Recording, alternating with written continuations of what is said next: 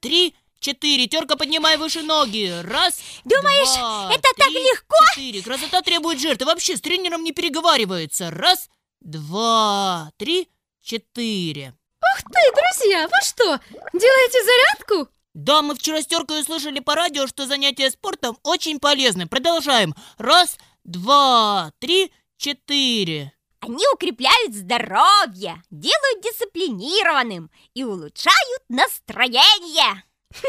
Надо же, а можно присоединиться к вам? Конечно. Ну, только ты должна полностью подчиняться тренеру, то есть мне. Ну и, конечно, выполнять беспрекословно все, что я скажу. Карандаш, а почему это ты тренер? Ну как почему? Во-первых, я первую слышал передачу о спорте. Во-вторых, я раньше немного занимался спортом. А в-третьих, среди нас я самый стройный. Но ты и самый деревянный карандаш, ведь у тебя совсем нет гибкостей. Ладно, давай лучше продолжать заниматься. Хорошо. Итак, поставим ноги на ширине плеч и начнем делать наклоны вперед. Раз, два, три, четыре. Ой, терка, это у тебя кости трещат. Это потому, что ты нерегулярно делаешь зарядку. Раз, два, три, четыре. Раз, два, три, четыре.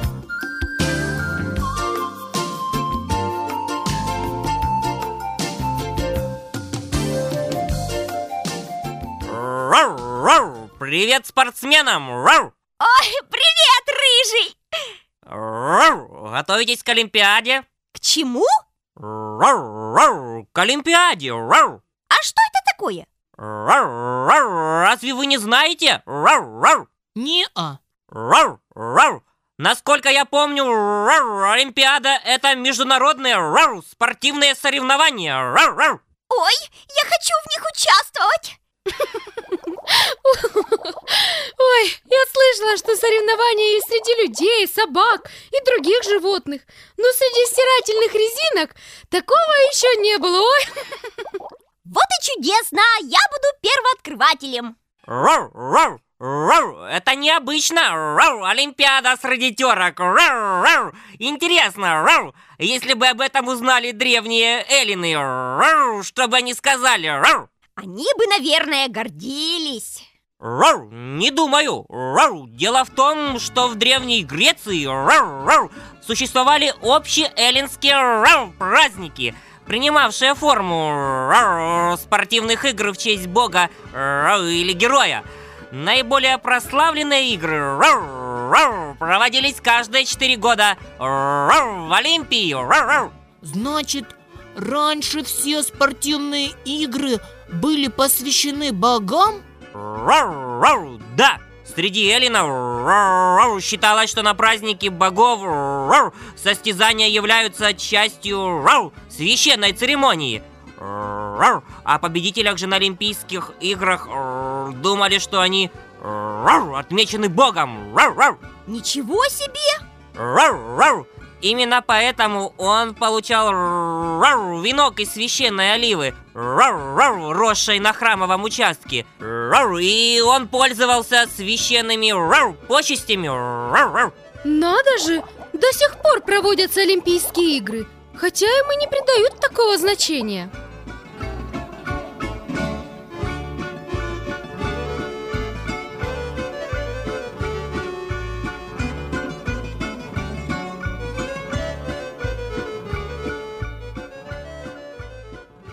Друзья, вы о чем-то так увлеченно беседуете?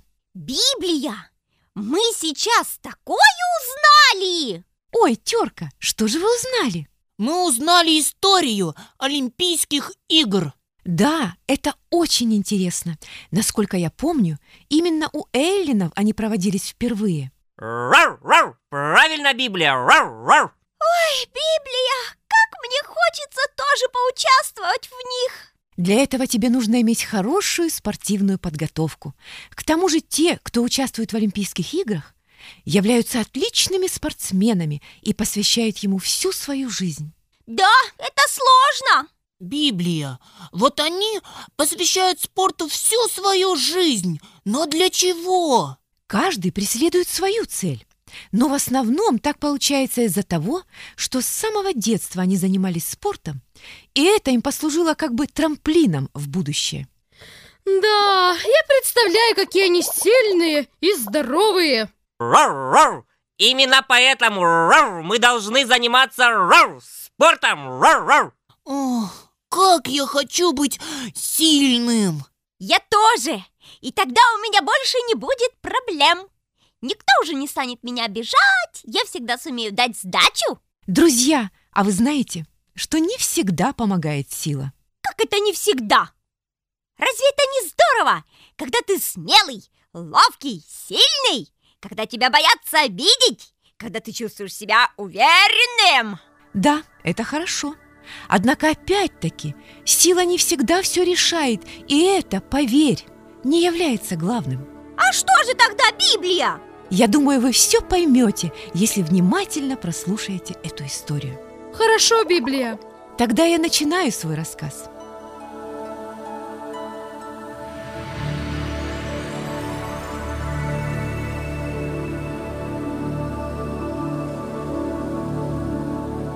Давным-давно, когда еще у еврейского народа не было царя, и страной правили судьи, в одной небольшой семье родился чудо-мальчик.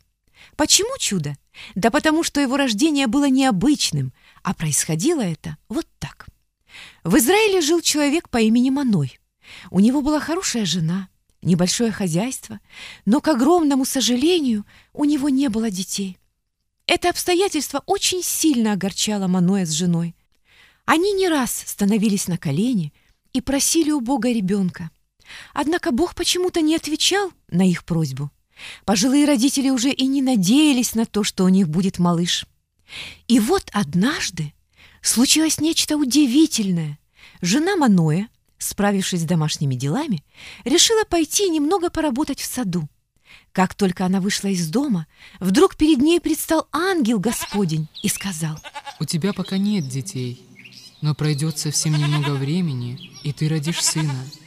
Поэтому берегись, не нарушай заповеди Божьи. И помни, ребенок, который родится, будет служителем Божьим. Он спасет израильский народ от врагов ваших, филистимлян. Только никогда не подстригай ему волосы. После этих слов ангел Божий удалился. Счастливая женщина, удивленная такой новостью, быстро направилась к мужу и все в подробностях рассказала ему. Так, а кто же это был? Я не знаю, но он очень был похож на ангела Божия. Да, даже и не знаю, что сказать. Вот что, пойду-ка я сейчас помолюсь и попрошу Бога, чтобы Он нам все разъяснил. И если этот человек был от Него, тогда пусть Он еще раз придет к нам. Поступай так, как подсказывает тебе сердце. Маной отправился помолиться. Он все рассказал Богу, и все свои переживания, и свои опасения. Господь услышал его и через небольшой промежуток времени опять послал к ним своего ангела. Это ты тот человек, который разговаривал с моей женой? Да, это я. Как же нам поступить с младенцем, который родится? Пусть остерегается греха, не пьет вина и не стрижет свои волосы, ибо в них будет скрыта вся его сила. Вскоре после этой беседы в семье Мануя случилась большая радость.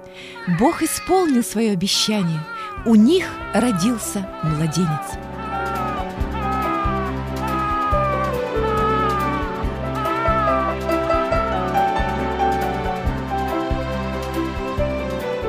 Малыша назвали Самсоном.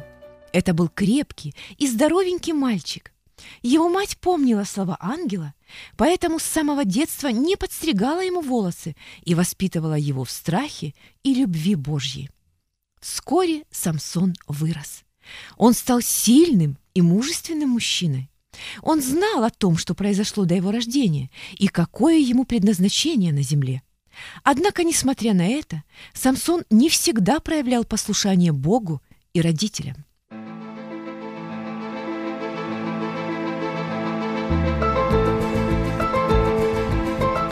Однажды Самсон захотел посмотреть филистимлянскую страну, страну, где жили израильские враги. Придя туда, он все внимательно осматривал, Ему были интересны и люди, и их занятия. И вот среди множества лиц он увидел необычную девушку. Ее грациозность и красота очень привлекли Самсона. Поэтому, придя домой, он заявил своим родителям. Я наконец-то нашел себе пару, и я женюсь. Что же это за девушка? Откуда она? Она филистимлянка. Филистимлянка? Да. Но неужели ты не мог выбрать себе пару из еврейских девушек? Или ты думаешь, что та лучше? Я уже решил твердо. Мне она очень сильно нравится, и я хочу на ней жениться. Поэтому пойдем к ее родителям и будем просить, чтобы они отдали ее за меня замуж. Ты уверен, что это правильно? Да. Больше я не хочу об этом говорить. Поймите же, наконец, больше я никого не полюблю так, как ее. Я даже не знаю, что и делать. После долгих уговоров родители все-таки согласились пойти с Самсоном.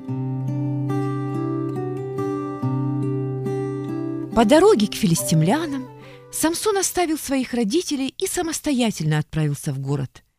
И тут навстречу ему вышел лев. Животное с яростью набросилось на молодого мужчину. Однако сила Самсона гораздо превышала силу льва. Поэтому вскоре у ног мужественного мужчины лежал мертвый с разорванной пастью лев.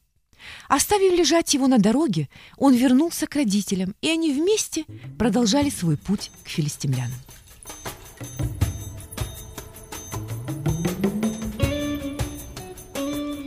Родители молодой девушки согласились на брак с Самсоном. Свадебная церемония должна была состояться у филистимлян. Поэтому через несколько дней Самсон снова отправился в страну своей будущей жены. Ему пришлось идти той же дорогой, на которой он убил льва. Проходя мимо мертвого животного, Самсон заметил, что в пасти у льва поселились пчелы. К тому же у них скопилось много меда. Самсон взял с собой соты с медом и отнес их отцу с матерью, однако не сказал им, где нашел его. И вот наступил день свадьбы. По обычаю филистимлян свадебные торжества продолжались семь дней – во время одного из перов Самсон в компании 30 филистимлян загадал загадку. Если до окончания свадьбы вы отгадаете ее, то каждый из вас получит от меня красивую одежду. Если же не отгадаете, то вы должны мне каждый принести свою одежду. Давай, давай, загадывай!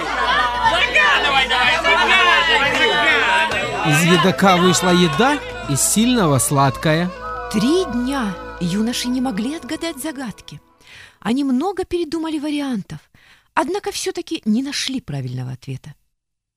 Загадка оказалась для них слишком сложна, и они уже начали волноваться, что не успеют ее отгадать к нужному сроку.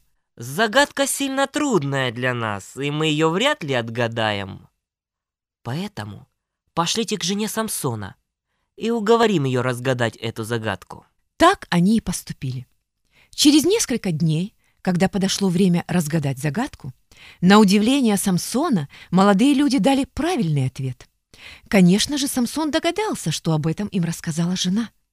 Поэтому в порыве гнева и обиды он оставил ее у родителей, а сам ушел домой.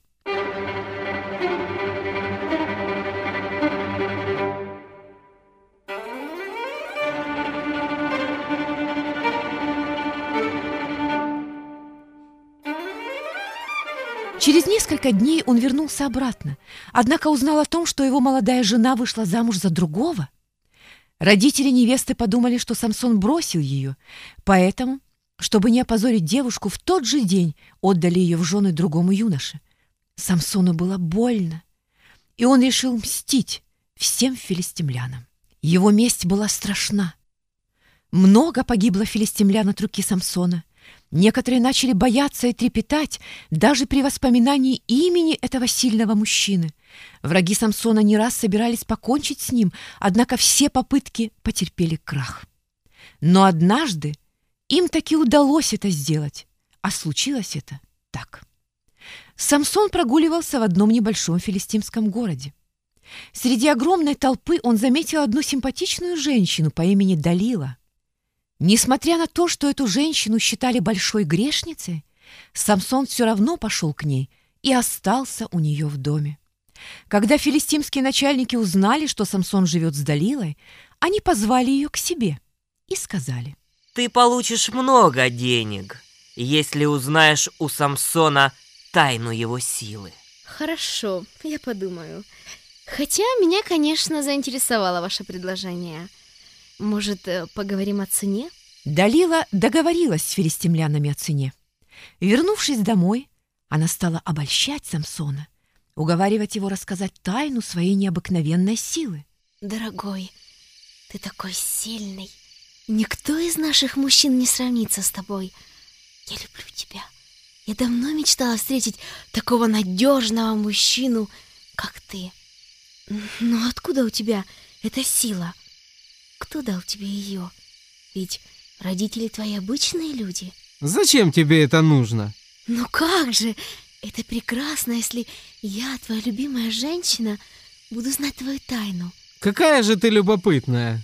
Несмотря на все отговорки и хитрости Самсона, Далила все-таки выпытала секрет силы Самсона. Вся моя сила находится в моих волосах. Если остричь их, то я стану таким же, как и все. Как только Самсон уснул, Далила остригла ему волосы и подозвала филистимлян. Ослабевший Самсон уже не мог так защищаться, как раньше, поэтому он попал в плен к противникам. Филистимляне жестоко издевались над ним. Они выкололи ему глаза и начали насмехаться над ним. Слепого они отвели его в темницу.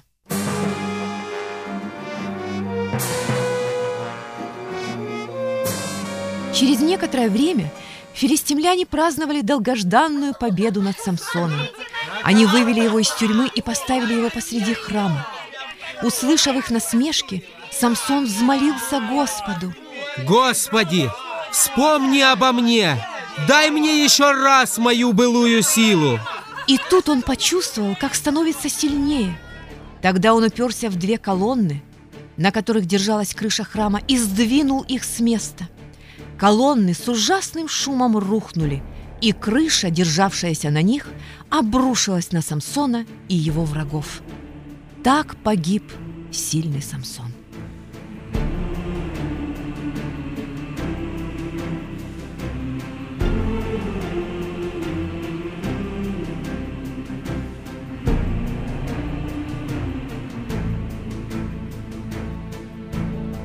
Да, Библия! Жалко Самсона! Конечно, жалко. Бедный, пострадал из-за этих жестоких филистимлян. А мне кажется, что Самсон сам виноват. Ведь он отступил от Бога, не слушал его, не исполнял заповеди Божьих. Ты права, чернильница. Бог предназначил Самсона быть защитником своего народа. Именно поэтому он и дал ему такую силу. Но Самсон неправильно распоряжался ею. А мне все равно жалко его. И мне тоже. Но согласись, Самсон во многом сам виноват. Да, Рар, рар. Я понял, Библия, что ты хотела нам сказать этим рассказом. А ну скажи. Сила это не главное. Правильно. Конечно, мы должны следить за собой, заниматься спортом. Однако это не должно становиться для нас смыслом жизни. Ведь все-таки наши духовные качества гораздо важней и нужней. Это точно. К тому же силой не всегда можно все решить. Библия! Что же тогда нам делать? Просто любить Бога и людей. Кажется, это так легко. Да, но на самом деле это очень сложно. Ведь чтобы по-настоящему любить Бога и людей, нужно научиться жертвовать собой, прощать, доверять. Рар, рар. Ну ничего, главное, рар, чтобы мы этого хотели. Рар, рар. Точно! Рар, рар. Значит, будем заниматься рар, не только спортом. Рар, рар. но и нашей душой.